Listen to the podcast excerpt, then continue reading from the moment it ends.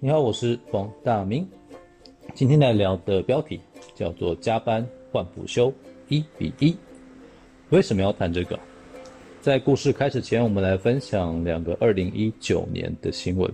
标题叫做“与企业座谈”，蔡英文表示：“劳工不能加班增加收入，是我心中的痛。”意思就是说，蔡英文蔡总统在二零一九年的五二零执政满三周年，他谈到一例一休的劳资状况。他说呢，很多中南部的朋友因为一例一休的关系，加班时间受到限制，所以他鼓励企业主应该要给劳工有加班的机会，不要造成劳工的收入减少。关于这句话，郭台铭做了回应，说。蔡总统，你可能搞错了什么？劳工要的不是加班，是加薪，钱才是重点。那很诚实的说，因为我们二零一八年劳基法有修法，所以按照现在的劳基法三十二条之一，很有可能劳工在加班之后，他得到的是一比一的补休，而不是加薪。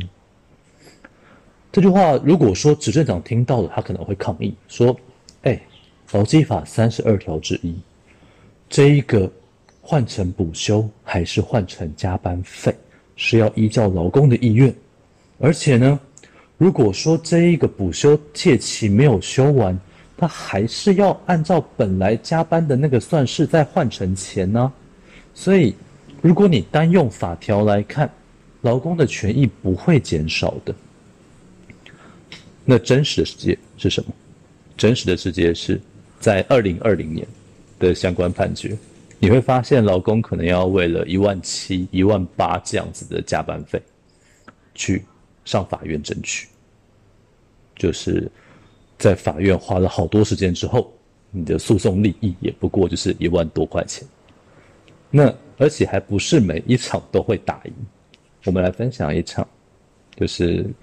看起来比较高阶的加班费，判决日期在二零二零年二月十号，是一个新竹地方法院的判决。这一个案子原告是一位吕先生，他的说法是这样子的：他从二零一一到二零一八年在某一个通讯科技公司担任经理，那他加班的时候当然都是报补休，那最后他离职了，那他想要。跟公司请求他没有获得的加班费，算一算大概有台币七十一万七千多元。那这个时候，哎，大数字哦，七十一万，公司怎么说？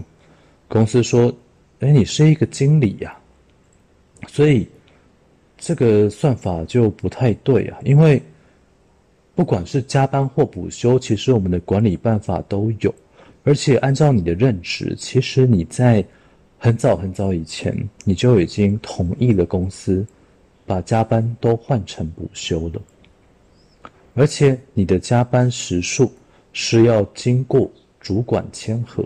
那在我们公司的规定，就是你自己要算出来之后，然后放进人资系统，然后由大老板这边做一个同意。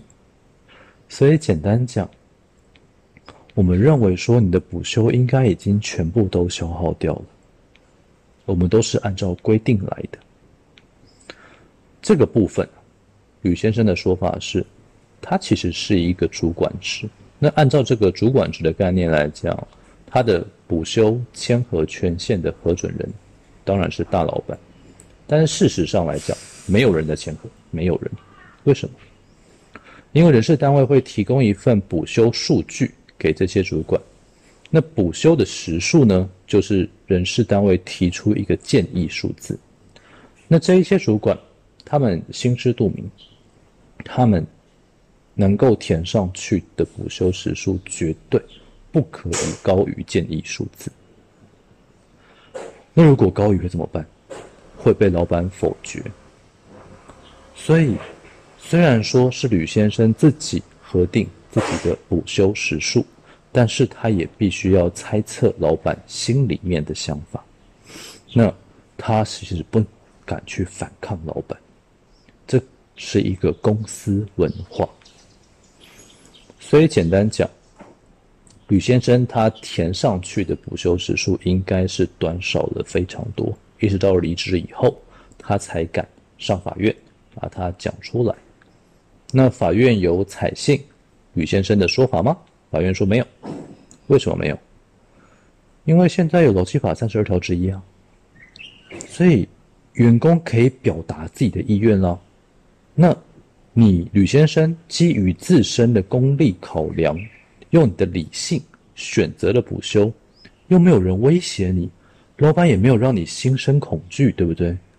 所以你的理性选择了补休，你又填了这么少的时数。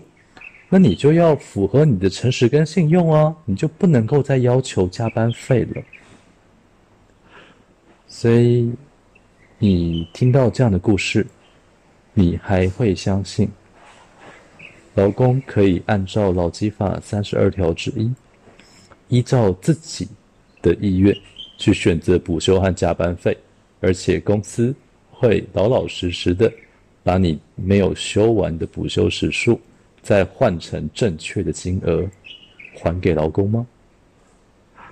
今希望这样的故事可以让你有一些些的乐趣跟一些收获。那如果你好奇这个故事完整的文字，我放在我的部落格 Google 方格子王大明，你就可以看到这一篇文章。加班换补休一比一，我有把三则故事都放在里面，包含详细的算式。希望这样子的分享会让你有一点乐趣，有一点收获。感谢，有任何的意见，欢迎与我回馈。谢谢你的聆听，感谢。